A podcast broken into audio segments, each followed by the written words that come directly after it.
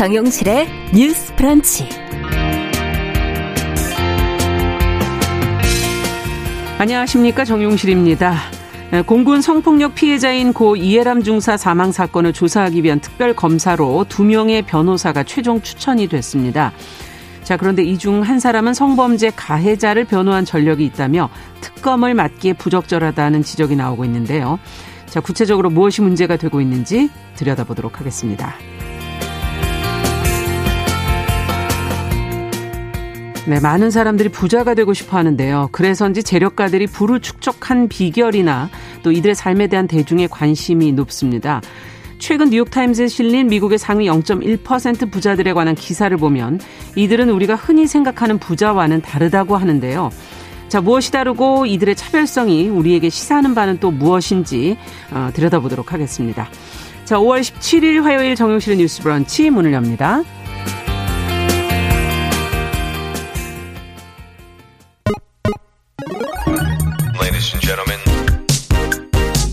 새로운 시각으로 세상을 봅니다. 정용실의 뉴스 브런치 뉴스픽. 네, 정용실의 뉴스 브런치 언제나 청취자 여러분들과 함께 합니다. 오늘도 유튜브 콩 앱으로 또 라디오로 듣고 계신 분들 모두 감사드립니다. 자, 첫 코너 뉴스픽으로 시작하죠. 오늘 저희가 브리핑 보고 오느라고 좀 늦었어요. 자, 송문희 박사님 안녕하세요. 어서 오십시오. 네, 안녕하세요. 네, 조성실 정치하는 엄마들 전 대표 안녕하십니까? 네, 반갑습니다. 자, 뭐 먼저 내일이 5.18 민주화운동 기념일이기 때문에 이 관련된 소식부터 좀 살펴보죠. 기념식에 지금 윤석열 대통령과 국민의힘 의원들 대부분이 참석한다 이런 보도가 지금 나왔는데요. 내용을 좀 송 박사님 정리를 해주시죠. 네, 윤석열 대통령이 5월 10일 날 취임하고 나서 기념식 일정으로 가장 처음 있는 게 5.18 광주 민주화 운동 기념식입니다. 특이한 거는 대통령과 뭐 몇몇 장관 이렇게 가는 게 아니라 수석들, 국민의힘 의원들 전원 다 같이 가자 음. 이렇게 얘기해서 좀 어, 다르지 않나 지금 가는 방편도 보도에 따르면은 특별 열차로 한꺼번에 간다고 하는데 음. 이게 아마 경호상의 문제 때문에 실행이 될지는 아. 내일 가봐야 정확히 알 것 같습니다. 네. 어, 올해가 어, 80년 5.18 광주 민주화 항쟁 42주년이 되는 날입니다. 음. 이거 준비하면서 아침부터 마음이 많이 숙연했었거든요. 네. 지금 젊은 세대들은 5.18에 대해서 모르시는 분들도 있겠습니다만 5.18에 대해서 음. 어떤 의미 부여는 좀 이따 저희가 좀 토론을 하겠습니다만 음. 오늘 5.18 기념식에서 저희가 눈여겨 봐야 될 대목이 예. 그 식순 중에 힘을 위한 행진곡이라는 노래가 있습니다. 음. 예, 저희 세대는 익숙한 노래인데요. 그렇죠. 이 힘을 위한 행진곡이 참 파란이 많았어요. 그동안 음. 어, 처음에는 불려졌다가 2009년에 이명박 정권 이후에 음. 식순에서 사라져서 사전 행사로 합창으로 그냥 갔다가 예. 그 다음에는 아, 합창 은 하는데 부르고 싶은 사람만 같이 따라 불러라. 또 이렇게 돼서 음. 좀 논란의 어, 한편에 있었는데 그랬었죠. 이번에는 이 임을 위한 행진곡을 함께 떼창을 한다. 음. 이런 또 이야기가 있어서 내일 기념식이 어떻게 될지가 어, 굉장히 흥미롭게 보실 것 같습니다. 네. 자, 그렇다면 지금 뭐 기념식 참석을 두고 통합 행보다라는 평가도 있고 또 한편에선 지방선거를 앞두고 좀 그것을 고려한 것 아니냐 하는 그런 어, 지적도 나오고 있는데 어떻게 보시는지 두 분 말씀 좀 들어보죠. 조 대표님. 음, 네, 우선 앞서 이제 송문희 박사님께서 언급해 주셨던 것처럼 이번에 5.18 기념식에서 이제 전체적으로 모든 어떻게 보면은 어, 이제 여당과 또 음. 청와대 관계자들이 참석을 하기로 한 게 역사적으로는 좀 굉장히 유의미한 그러네요. 변화라고 볼 수는 있겠고요. 네. 다만 어떤 진정성이 표현되기 위해서는 음. 그것을 받는 사람들이 어떻게 느끼는지가 굉장히 중요하고 그렇죠. 그게 말로 표현되는 거뭐 음. 굳이 표현을 하자면 포장 포장이 어떻게 돼 음. 있느냐 음. 어떤 형태로 상품을 구성하느냐가 아니라 그 안에 음. 들어있는 본질과 좀 연결되는 부분들에서 어떻게 이 문체의 본질을 발견할 수 있느냐를 찾을 수 있을 것 같거든요. 그렇죠. 근데 저는 이 뉴스를 보면서 어떤 게 음. 떠올랐냐면 지난 선거 당시에 이제 어떤 한 그 장소에 방문을 해서 윤석열 당시 후보가 음. 전두환 대통령이 쿠데타와 5.18만 빼면 그야말로 정치를 잘했다는 분들도 있다. 음. 호남 분들도 그런 이야기를 하는 분이 있었다라는 발언을 해서 굉장히 논란을 일으켰고 예.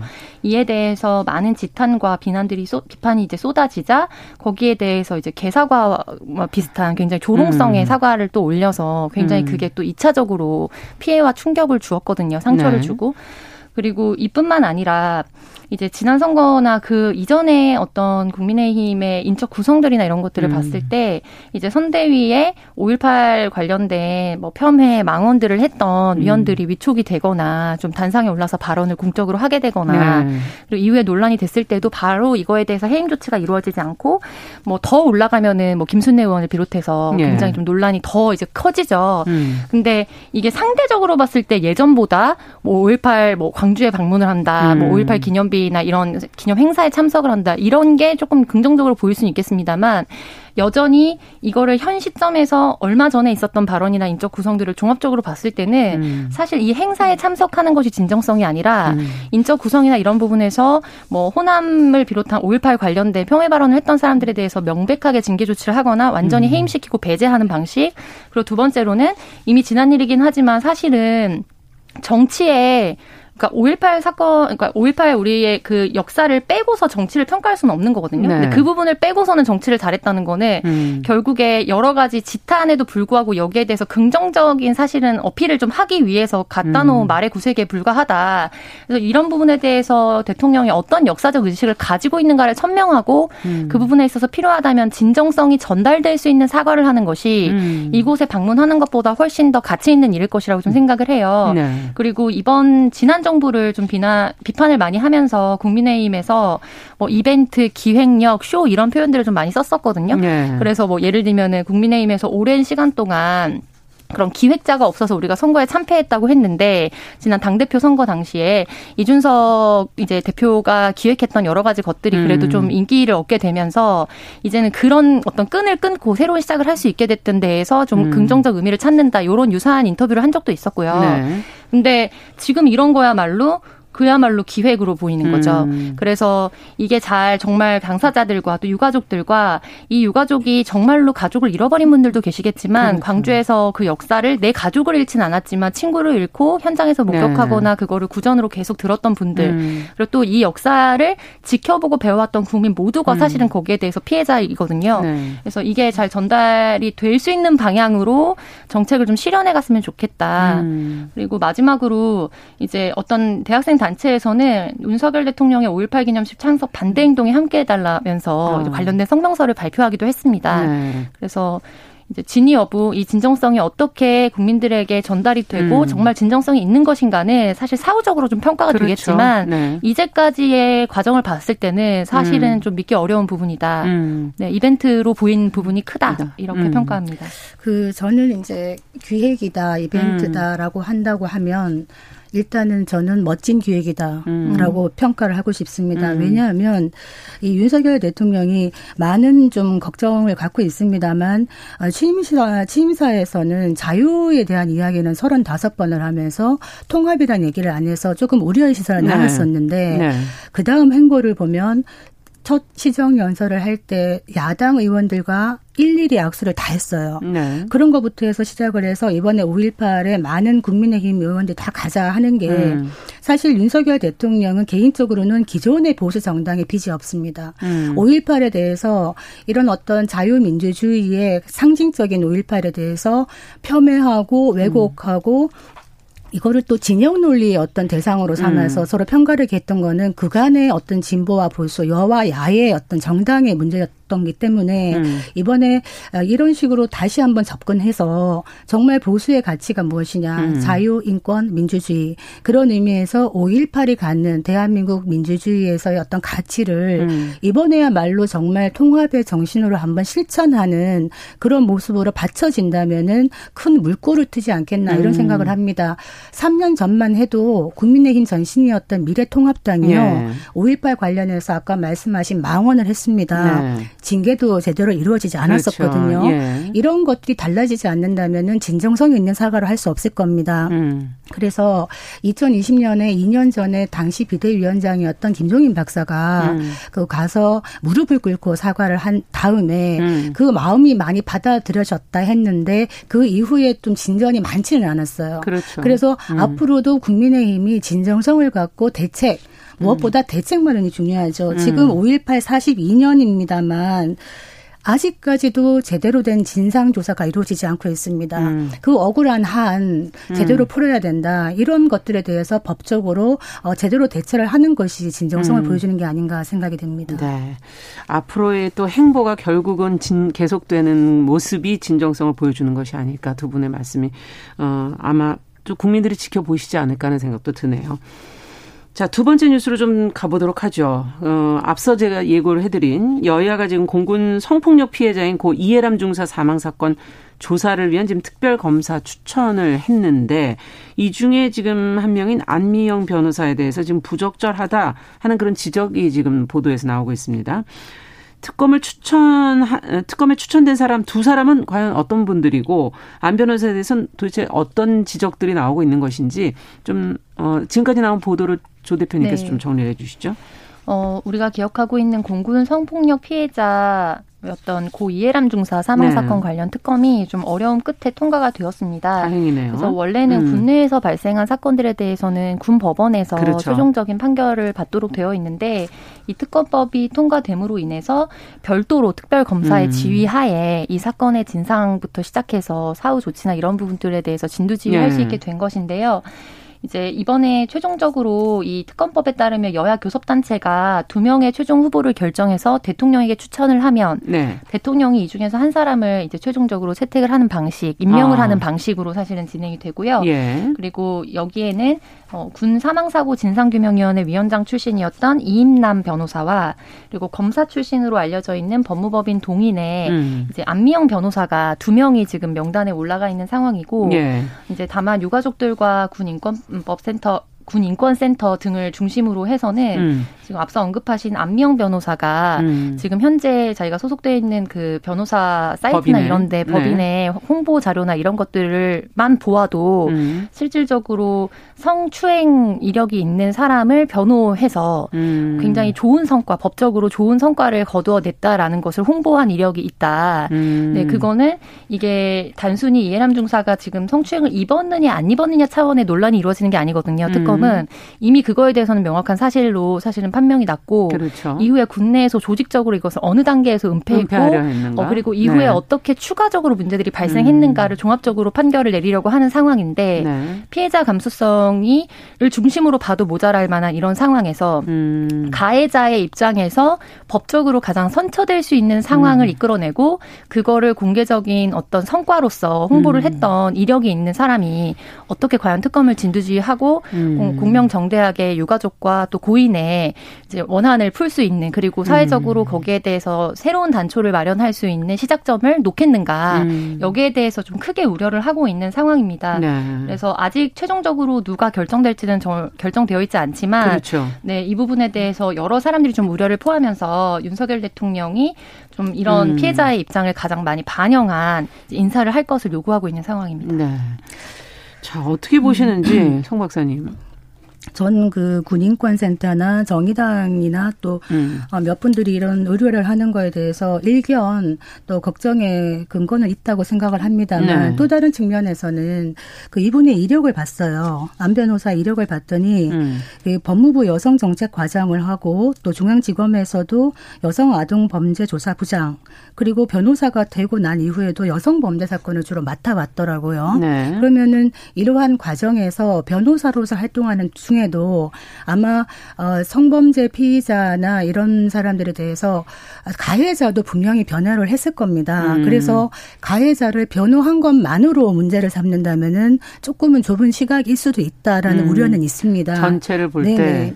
근데 문제는 전체를 봤을 때 이제 이 지금 이 문제가 된 게 이 법인이 이 공시를 하면서 이 우리가 이만큼 잘한다라고 이제 선전을 하는데 네. 이런 거 뭐 승소 사례에다가 어떤 이런 성추행 사건에 대해서 우리가 이거 사례 갖고 기소유예했다. 음. 사실 그 교대 쪽 지나가다 보면요 이런 게 많습니다. 음. 법인이나 변호사들이 이 사안이 명백히 성추행 사건인데도 기, 변호사를 잘 쓰면 이거 무혐의 될 수 있다. 이렇게 지금 자랑할 일이 아니지 않습니까? 노골적으로 네. 이렇게 하는 부분이 있는데 이거는 좀 문제가 된다 저는 생각을 하고요. 예. 또 하나 문제는 이분이 누가 되든 그 특검이 누가 되든 사실은 밝혀야 될 거는 뭐냐. 처음에 이 25명을 그 국방부가 해 가지고 15명을 기소를 했는데요. 부실 초동 주사 그리고 지, 지휘부 한 명도 지금 기소가 되지 않았습니다. 네. 그렇다면 이런 부분을 어떻게 처리할 것인가 이거는 사실 검사 역할을 잘해본 사람도 할 수 있는 부분이라 이런 역할을 잘할 수 있는 사람을 뽑아야 된다 누가 됐든 음. 이런 생각이 들고요. 또 하나 이 지금 공군에 대한 이제 성범죄 그 성은폐 이런 사건들을 네. 제대로 수사해야 됩니다만 저는 좀 이번 기회에 특검이요 제 역할을 하기 위해서는 공군뿐만이 아니라 군 내에 만연되고 은폐된 어떤 성범죄 성추행 최근에 뭐 몇 건들이 있었죠. 예, 그런 네. 것들 뿐만 아니라 정치권 지금 문제 많지 않습니까? 성비 사건 음. 이런 것 좀 제대로 한번 수사하는 그런 특검들을 발족한다면은 국민들의 좀 지지를 받지 않을까 이런 생각이 듭니다. 네. 그렇다 하더라도 어쨌든 그 가해자를 어 변호한 것은 어떻게 보십니까? 박사님께서는. 저는 이제 예. 보면은 네. 성범죄 네. 같은 경우에요. 보통 성범죄 가해자들이 음. 가장 많이 취하는 방법이 상대방을요 재판을 끌고 가서 무고 음. 내지는 이런 식으로 하는 겁니다. 네. 그런데 실제로 음. 성범죄 피해자인 여성이 무고죄로 음. 처벌받는 거는 1, 2%도 안 된다 그래요. 네. 그만큼 성범죄 피해자들이 실제로 많다는 이야기인데 음. 그렇지만 또 여기서 간과하지 않아야 될 거는 그 1, 2%의 무고, 음. 즉 억울한 그 가해자가 생길 수도 있다라는 부분 역시 우리가 같이 가야 균형 잡힌 시각은 되지 않겠나 생각을 합니다. 네. 조, 대, 어, 조, 조 대표님께서는? 네. 아, 그, 이게 어떤 직무 윤리가 있고, 직무상 예. 어떻게 보면은 뭐, 그렇, 뭐냐게 굉장히 극악무도한 어떤 범죄를 저지른 사람들도 변호를 받을 권리가 있고 그런 종합적인 관점에서 보자면 네. 사실은 누구를 변호했느냐는 그 자체만으로 문제가 되진 않는다고 봅니다. 예. 변호사를 평가할 때. 음. 근데 다만 그 사람에게 공직을 맡기는 문제는 저는 좀 가치 차원의 평가가 필요하다고 생각을 음. 하고요.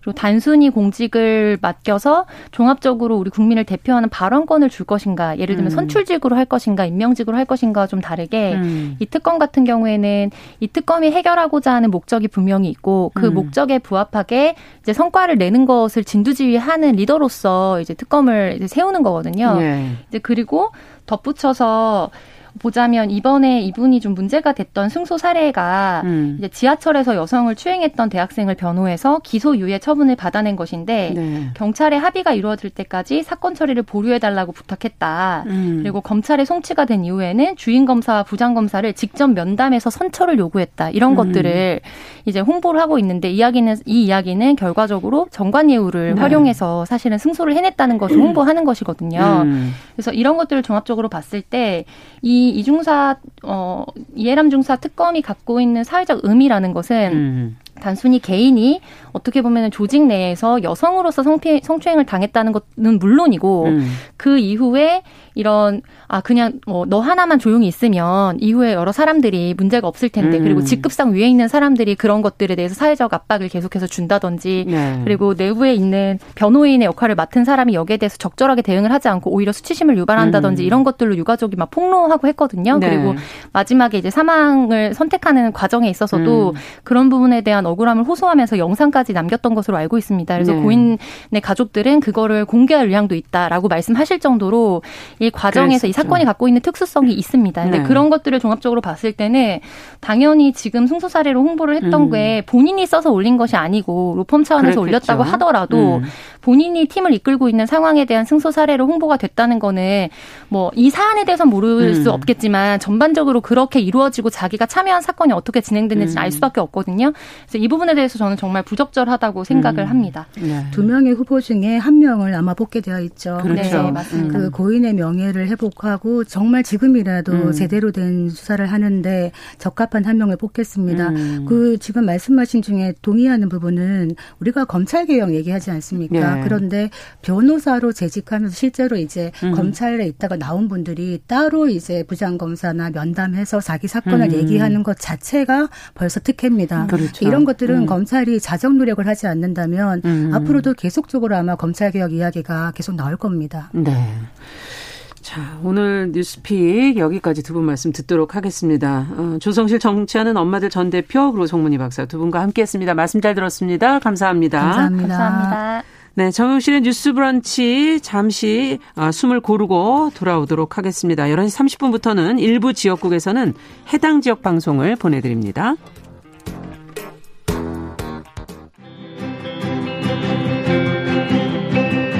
누군가는 아깝다고 생각할 우리 사회의 다양한 비용들과 푼돈들, 음. 삶의 전선에서 음. 최선을 다하고 살아가는 우리의 모습도 제 몫에 맞는 평가와 그에 합당한 시선이 좀 필요한 시점이 아닌가 하는 생각을 해충이다, 이충이다 이거는 네. 순전히 사람의 아. 그 잣대로 이야기를 하는 거예요. 음. 곤충이 우리 사람보다 몇 억 년 먼저 지구에 나왔거든요. 호모 사피엔스의 선배다 이렇게 얘기를 해요. 남성의 입장에서 여성의 입장을 이해하는 사람인 거죠. 그래서 사실 이 역지사지의 태도가 한국 사회로 지금 필요한 것이 아닌가 그런 생각이 들고요. 세상을 보는 따뜻한 시선. 정용실의 뉴스 브런치. 네, 정용실의 뉴스 브런치 듣고 계신 지금 시각 11시 31분입니다. 이번에는 시인의 시선으로 뉴스와 세상사 한 편의 시와 함께 또 들여다보겠습니다. 시시한가 오늘도 방수진 시인 잘해 주셨어요. 어서 오세요. 네, 안녕하십니까? 오늘은 어떤 뉴스를 읽어 볼까요? 네, 내일이 아시다시피 네. 5.18 민주화 운동 기념일입니다. 그렇죠. 네, 이날을 앞두고 함께 생각해 볼 만한 기사가 있어서 음. 좀 골라봤는데요. 1980년 5.18 항쟁 때 광주에 투입된 공수 부대원이 시민에게 사죄의 뜻을 밝혔다라는 음. 뉴스예요. 어떻게 된 일인지 좀 궁금하실 텐데요. 좀 자세히 알려주세요. 네, 주인공을 좀 편의상 A 씨라고 부르겠습니다. 네. 올해 연세 어, 예순 어, 아홉, 네, 네. 수원에 살고 있는 A 씨가 지난해 이제 5월 수원 장안공원에서 열린 5.18 사진전에서 음. 사진 한 장을 보게 된 거죠. 네. 예, 군용 트럭 짐칸 위에서 정장을 입은 시민이 공수부대원 앞에 무릎을 꿇고 있는 모습을 담고 있는 사진이었는데 음. 5.18 당시 이제 계엄군의 잔혹성을 좀 보여주는 사진이었는데 요게 1980년 5월 18일 광주 금남로에서 촬영된 것으로 아, 알려져 있었습니다. 그렇군요. A 씨는 이걸 보자마자 아, 사진 속의 군인이 자신이라는 사실을 직감을 아. 했다고 합니다. 그래서 그 사실을 5.18 진상조사위 관계자에게 털어놓고 광주 시민들에게 미안한 마음을 갖고 있다. 나는 당시 고통을 겪은 시민에게 사과를 하고 싶다라는 뜻을 전해왔다고 합니다. 어. 그 이후 관계자는 이제 광주에 있는 5.18 유공자 한 회원에게 이 사진을 보내서 무릎 꿇고 있던 시민을 좀 수소문해달라라고 요청을 했는데요. 음. 아직 사진 속의 그 시민의 생존 여부는 확인되지 않고 있고 A 씨가 또 얼마 전 지병으로 갑자기 쓰러졌기 아이고. 때문에 이 경위를 자세하게 지금 파악하지는 못하고 있다고 합니다. 그렇군요. 사죄의 자리는 아직 마련되지 못했지만 뒤늦게라도 자신의 잘못을 인정하고 이렇게 용기를 내서 사과를 하겠다고 나선 행동만큼은 참으로 의미가 있는 행동이 아닐까라는 생각을 해봅니다. 네, 사진 한 장이 지금 과거로 어, 본인을 데려가서 그 그럼요. 상황 속에서 지금 현재를 들여다보니 그렇죠. 너무 어, 음. 사죄하고 싶은 마음이 들었다는 그런 네, 얘기인데 맞습니다. 그 상황, 그 역사 속에 그 1980년 5월 18일 그 사진은 어떤 상황이었을까요? 아, 참뭐 당시의 현장을 어떻게 저희가 말로 예. 설명할 수 있겠습니까? 하지만 무릎을 꿇은 사람도 무릎을 꿇린 그 사람도 아. 시대와 상황 속에서 나름의 고통과 갈등이 있지 않았나 음. 추측을 해봅니다. 우선 자신의 의지와 관계없이 무릎을 꿇어야 했고 극도의 공포와 불안에 떨었을 그 시민의 마음을 생각해 보니까 정말 명치가 아파오고요. 음. 무릎을 꿇린 계엄군 공수부대원의 마음도 뭐 짐작을 해보면 사실 지금에서라도 사과를 하겠다라고 하면서 수소문을 하려는 의지를 봤을 때는 당시에도 지시에 따라서 시민에게 폭력적 명령을 했긴 했지만 음. 아, 사람이 사람에게 어떤 관리로 이런 대우를 해도 되는 것인가 하는 그런 약간 임무를 수행해야 되는 마음 그리고 음. 그런 것들에 대해서 좀 불편해하는 마음 이런 것들이 좀 모순적으로 들어있지 않았었나라는 추측을 그러네요. 해봅니다. 사실 이 소식이 낯설지가 않은 게 작년이었나요? 비슷한 뉴스를 제가 본 적이 있어요. 네. 무고한 시민에게 총을 쐈던 그 공수부대원 네, 41년 만에 유족에게 직접 사과를 했다고 해서 화제가 되고 네네네, 있는데 맞습니다. 사실 이제 그분들도 나이가 공수부대원들도 음. 많이 이제 들고 있으시고 세월이 많이 흐르다 보니 지금이라도 사죄를 해야겠다라는 그런 생각, 그동안에 많은 고민이 있지 않았을까, 이런 생각이 들어요. 맞습니다. 사과라는 말을 사전에서 한번 찾아보면요. 예. 그러니까 자기의 잘못을 인정하고 용서를 빈다라는 뜻인데 또 용서는 뭘까라고 찾아보니까 음. 지은 죄나 잘못한 일에 대해서 꾸짖거나 벌하지 아니하고 덮어준다라는 뜻이거든요. 음. 그렇다면 용서와 사과는 참 어찌 보면 참 가까운 지척의 거리에 있는 단어가 아닐까 싶어요. 그러네요. 진정한 사과에는 즉 용서가 따라온다라는 그러네요. 거거든요. 네. 반면에 진정성 없는 사과에는 용서가 쉽지 않은 겁니다. 따라가질 않는 거죠. 그렇습니다. 어떻게 뒤집어 생각해 보면 그 오랜 세월이 지났지만 자신의 잘못을 잊지 않고 있었다라는 뜻도 되죠. 음. 그리고 용서를 빌 기회와 시간을 꾸준히 생각해 봤었다라는 뜻도 되고요. 음. 용서를 빈다라는 행위의 전제는 자신이 무엇을 잘못했는지 알고 기억하고 그것을 음. 인정한다라는 자세부터 시작되는 게 아닌가 하고 그런 의미에서 이번 사연의 주인공은 진정한 사과를 위한 첫 발걸음을 내디딘 게 아닌가라는 음. 생각을 해봅니다. 네, 그 어떤 국가 폭력이라든지 전쟁이라든지 이런 게 이제 어, 민간인들에게는 참 정말 위협적이고 그 총을 겨눈 군인도 본인의 의지로 그렇게 한 것은 아니었을 거라는 생각도 드는데 지금 우크라이나 사태를 보면서도 그런 생각을 다시 하게 돼요. 네.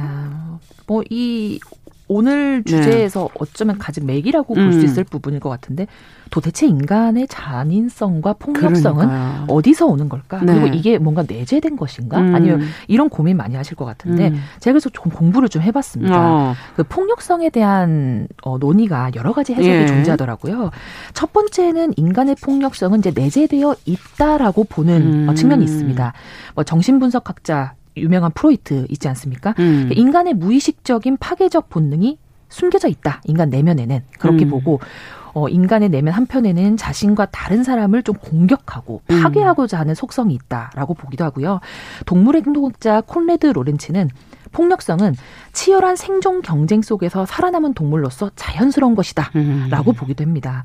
실제로 인간은 유인원 중의 하나고 음. 2016년에는 동족을 죽이는 폭력성의 기원을 이제 개통 분류학으로 연구한 결과가 발표되었는데 포유류 관련돼서 인간의 폭력성이 가장 높았다고 합니다. 야. 그러니까 진화의 끝이 인간이라고 봤을 때는 인간의 폭력성은 진화의 산물이라고 볼 수도 있다라는 거죠. 음. 하지만 한편에서는 인간의 폭력성을 환경적 측면에서 보기도 음. 합니다. 참 재미있는 실험이 하나 있어요. 네. 1961년 미국 예일대 심리학과 교수 스탠리 밀그램의 한 흥미로운 실험인데 사람들을 모아서 선생 역할을 하는 집단과 학생 역할을 하는 집단 나눠서요. 선생 한 명과 학생 한 명을 짝지은 뒤에 학생 역할을 맡은 사람을 의자에 묶고 손목에 전기 충격 장치를 연결한 뒤에 선생 역할을 맡은 사람에게 학생이 만약에 테스트에서 틀리면 전기 충격을 가해라. 음. 그런데 한 번 틀릴 때마다 15볼트씩 전압을 높여라라고 지시를 했는데요. 음. 학생 역할을 맡은 사람은 사실상은 실험팀의 일원이었습니다. 음. 그래서 받으면 매우 괴로워하는 연기를 하도록 미리 되어 있었는데 아, 450볼트까지 올리지는 않고 네. 네. 실험 결과가 굉장히 놀라웠습니다. 왜요? 이 실험의 어, 창시자인 밀그램은 실험 전만 해도 누가 이렇게 450볼트까지 올리겠냐라고 음. 생각을 했었는데 그 전압을 높인 사람이 전체 참가자의 65%나 달했던 거죠. 대, 반이 넘네요. 네, 네. 더 충격적인 것은 이들 가운데 어 저 더 이상 이렇게 못 충격을 못 주겠어요라고 하고서 그만두겠다고 하거나 실험 관리자에게 무슨 이런 실험이 있습니까 하고 항의한 사람이 단 한 명도 없었다는 겁니다. 어, 이게 더 놀랍네요. 사람들이 좀 음. 잔혹해질 음. 수 있었다라고 본다면 이유가 뭘까라고 음. 보면요. 첫째는 피험자를 실험 대상으로 간주할 수 있었던 그 환경적 요인. 음. 그리고 둘째, 폭력 행위의 정당성을 부여해 줄 수 있는 권위적인 전문가가 옆에 있었다라는 아. 거죠. 즉 인간의 본성이 아니라 사회에서 좀 학습을 통해서 획득한 거다. 속성이 또 폭력의 문제가 되는 것이 아닌가. 음. 뭐 이런 생각도 해보고 그 프랑스 작가이자 언론인인 조르주 베르나노스의 참 그런 말이 있어요. 뭐 우리가 앞으로 이렇게 음. 부당한 것을 계속 본다면은 그것은 오히려 부당한 명령에 대한 비굴한 순종을 하는 사람들의 수가 계속 늘어나기 음. 때문이다. 이런 말을 한 적도 있습니다. 네. 정말 역사 속의 사건들을 이렇게 보면 우리 참 마음 아픈 사건들이 많았는데 그 안에 항상 사과가 언급이 되죠. 근데 네. 항상 사과는 너무 어 늦게까지도 이루어지지 않는 경우들이 많고 아직까지도 네. 예.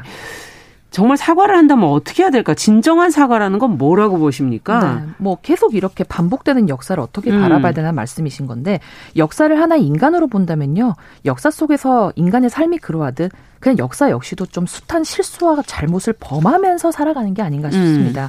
그렇게 보면은 문제가 반복된다고도 볼 수 있지만 어, 자신의 잘못을 인정하고 뉘우치고 구하고자 하는 그 자세가 있다면은 음. 사실상 이것은 우리가 계속 역사가 진보된다고 어쩌면 볼 수도 있다라고 저는 생각을 하고 음. 이번 사건에서 이제 댓글을 보면은 사람들이 그런 말을 많이 했어요. 늦게라도 사과할 용기를 냈다는데 박수를 그렇죠. 보내고 싶다. 그리고 음.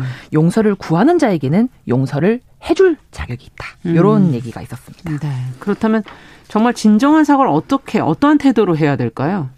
저는 기사 작성의 육하 원칙이라고 음, 혹시 들어보셨을 음, 그렇죠. 것 같습니다. 예, 언제 어디서 누가 어떻게 왜인데 음. 저는 그것을 사과의 육하 원칙이라고 봐야 된다 봅니다. 음. 사과를 할 때는 내가 언제 어디서 너에게 어떤 식으로 내가 잘못을 했고 그것이 왜 잘못됐는지를 소상하게 음. 밝힌 뒤에 그래서 내가 이러이러한 부분을 굉장히 어, 미안해하고 있다라는 음. 부분을 명확하게 밝혀주는 게 사과의 육하 원칙 그런 자세가 아, 닐까 사과의 육하 원칙 네, 정확하게 상황을 얘기해라. 네, 모호하게 그냥 미안해가 아니라 음. 네, 정확하게 무엇이 어떻게 잘못되었는지 그걸 내가 인지하고 음. 있다라는 것을 보여주는 게 시작이 아닐까 싶어요. 그러네요.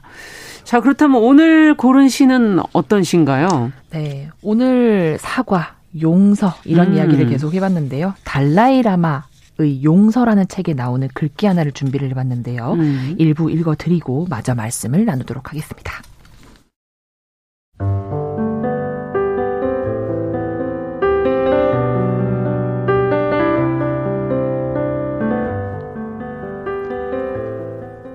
용서 달라이라마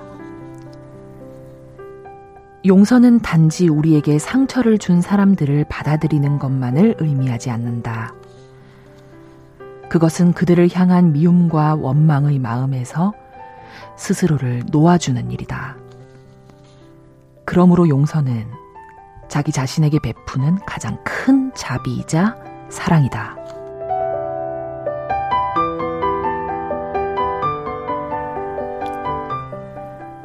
용서는 과거를 잊어버리라는 뜻이 아니다. 오히려 과거를 기억해야 한다. 과거의 고통이 양쪽 모두의 편협한 마음 때문에 일어났음을 자각해야 한다. 그러나 이제는 시간이 지났다. 우리는 더 지혜로워지고 성장했음을 느낀다.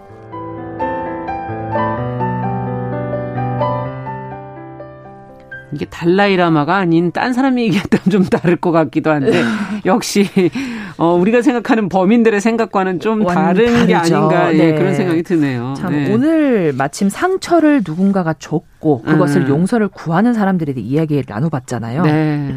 저는 이 작품을 읽기 전에는 솔직한 마음으로 용서가 타인을 위해서 그냥 내가 해주는 거라고 생각을 했습니다. 예. 그런데 이 달라이라마의 이 말이 제 음. 머리를 정말 크게 한 대 때리는 것 같더라고요. 음. 용서는 그들을 향한 미움과 원망의 마음에서 스스로를 놓아주는 그러니까요.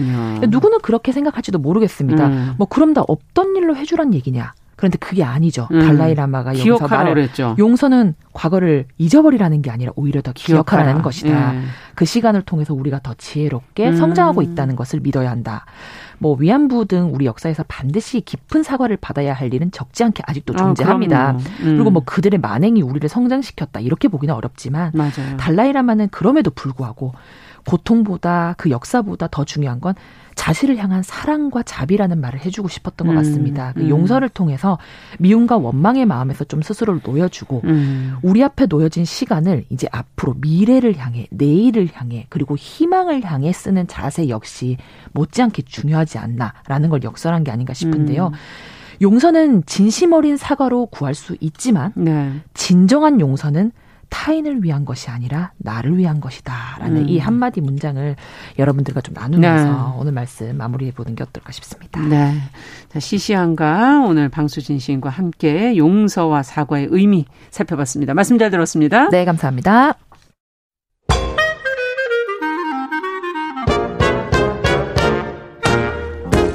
모두가 행복한 미래 정용실의 뉴스 브런치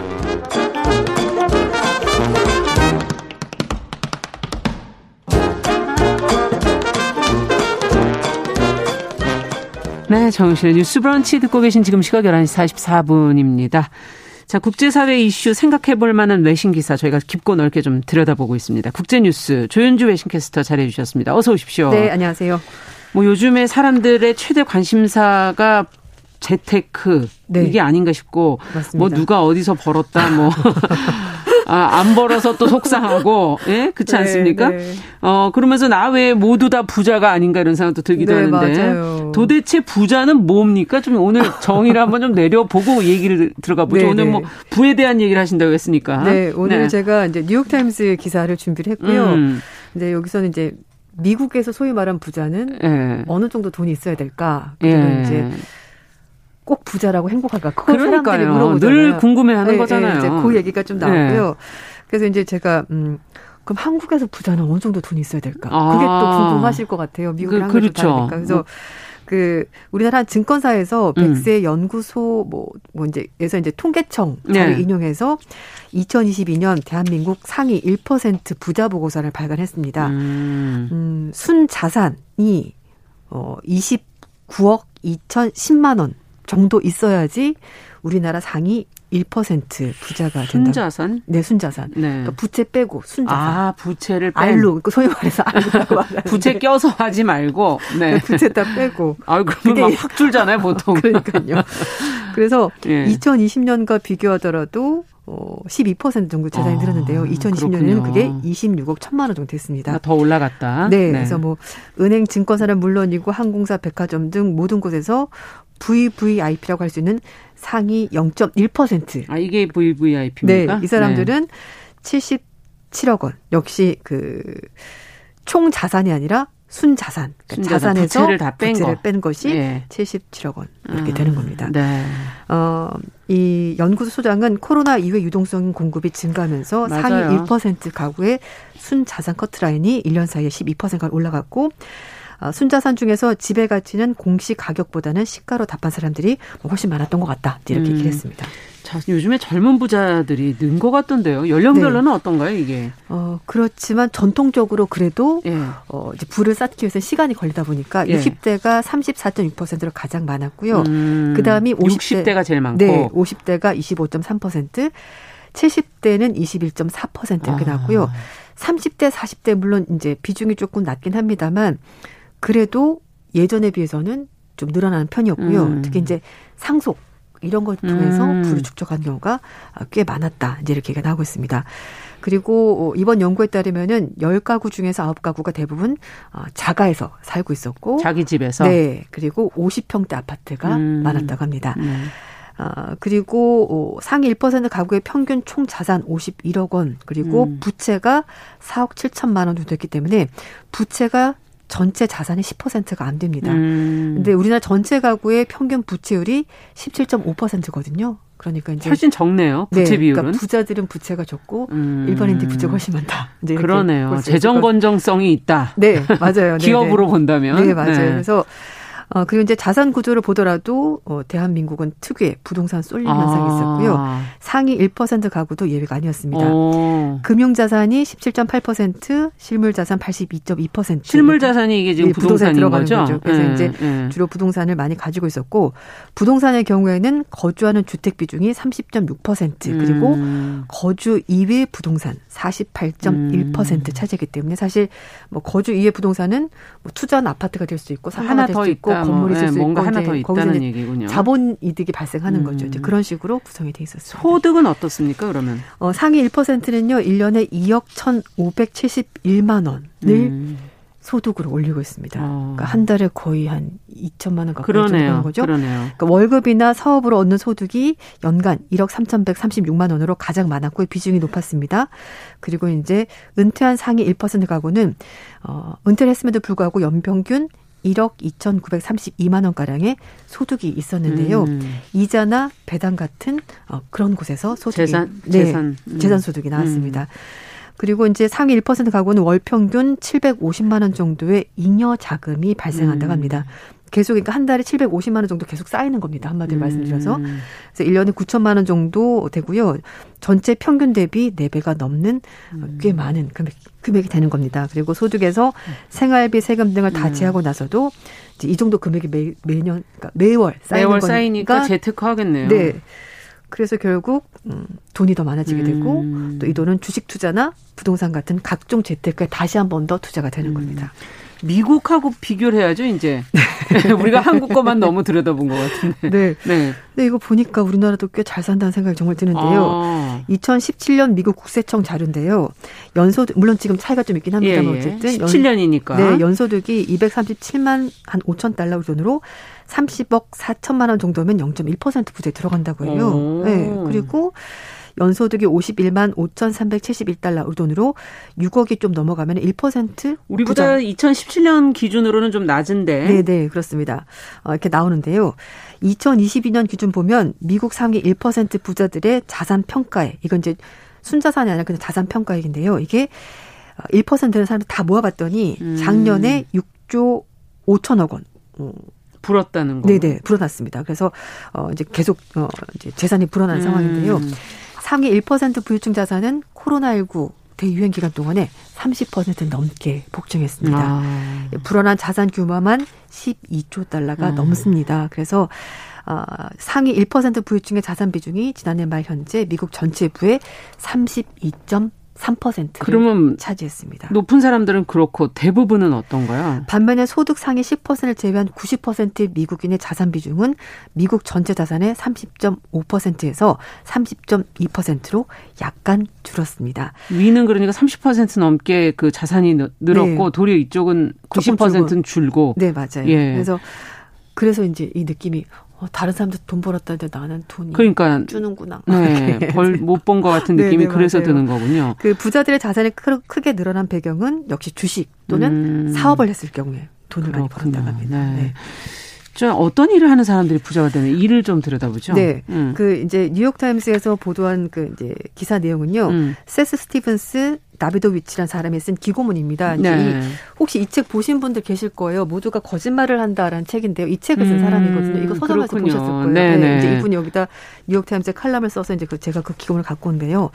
뭐, 뭐, 워렌 버핏, 제프 베이조스, 네. 일론 머스크, 이거 다 아는 사람, 이거 너무 그렇죠. 부자니까, 소위 뭐 초부자인 거죠, 네, 이런 그렇죠, 사람들. 그렇죠. 이런 음. 사람들 말고, 2019년에 미국 납세자들을 대상으로 이름은 제외하고 음. 봤었을 때, 21세기 자본주의라는 보고서가 나왔는데요. 상위 0.1%는 미국 부자를 봤었을 때 14만 명이 조금 넘는다고 음. 하고요.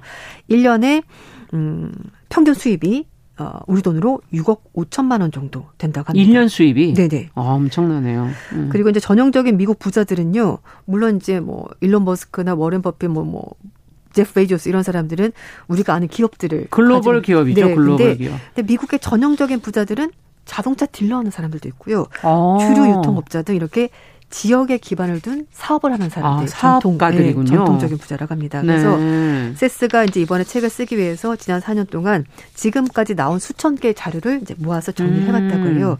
그랬더니 자기가 생각하기에는 뭐 되게 좀 유명한 뭐 업체나 IT 기업 그렇죠, 그렇죠. 이런 걸 할 줄 알았는데 예. 그게 아니고 자동차 딜러, 주류 유통업자 이런 사람들이 돈을 많이 벌 거라고 아. 자신 생각 못했는데 실제로 봤더니 그렇더라 이렇게 말했습니다. 음. 특징은 일단 사업체를 가지고 있다. 이게 부자의 첫 번째 조건. 월급장이가 아니다. 네. 그래서 월급장이가. 이제 세스 얘기는 월급 받아서는 부자가 되기가 힘들더라. 라고 예. 얘기했고요.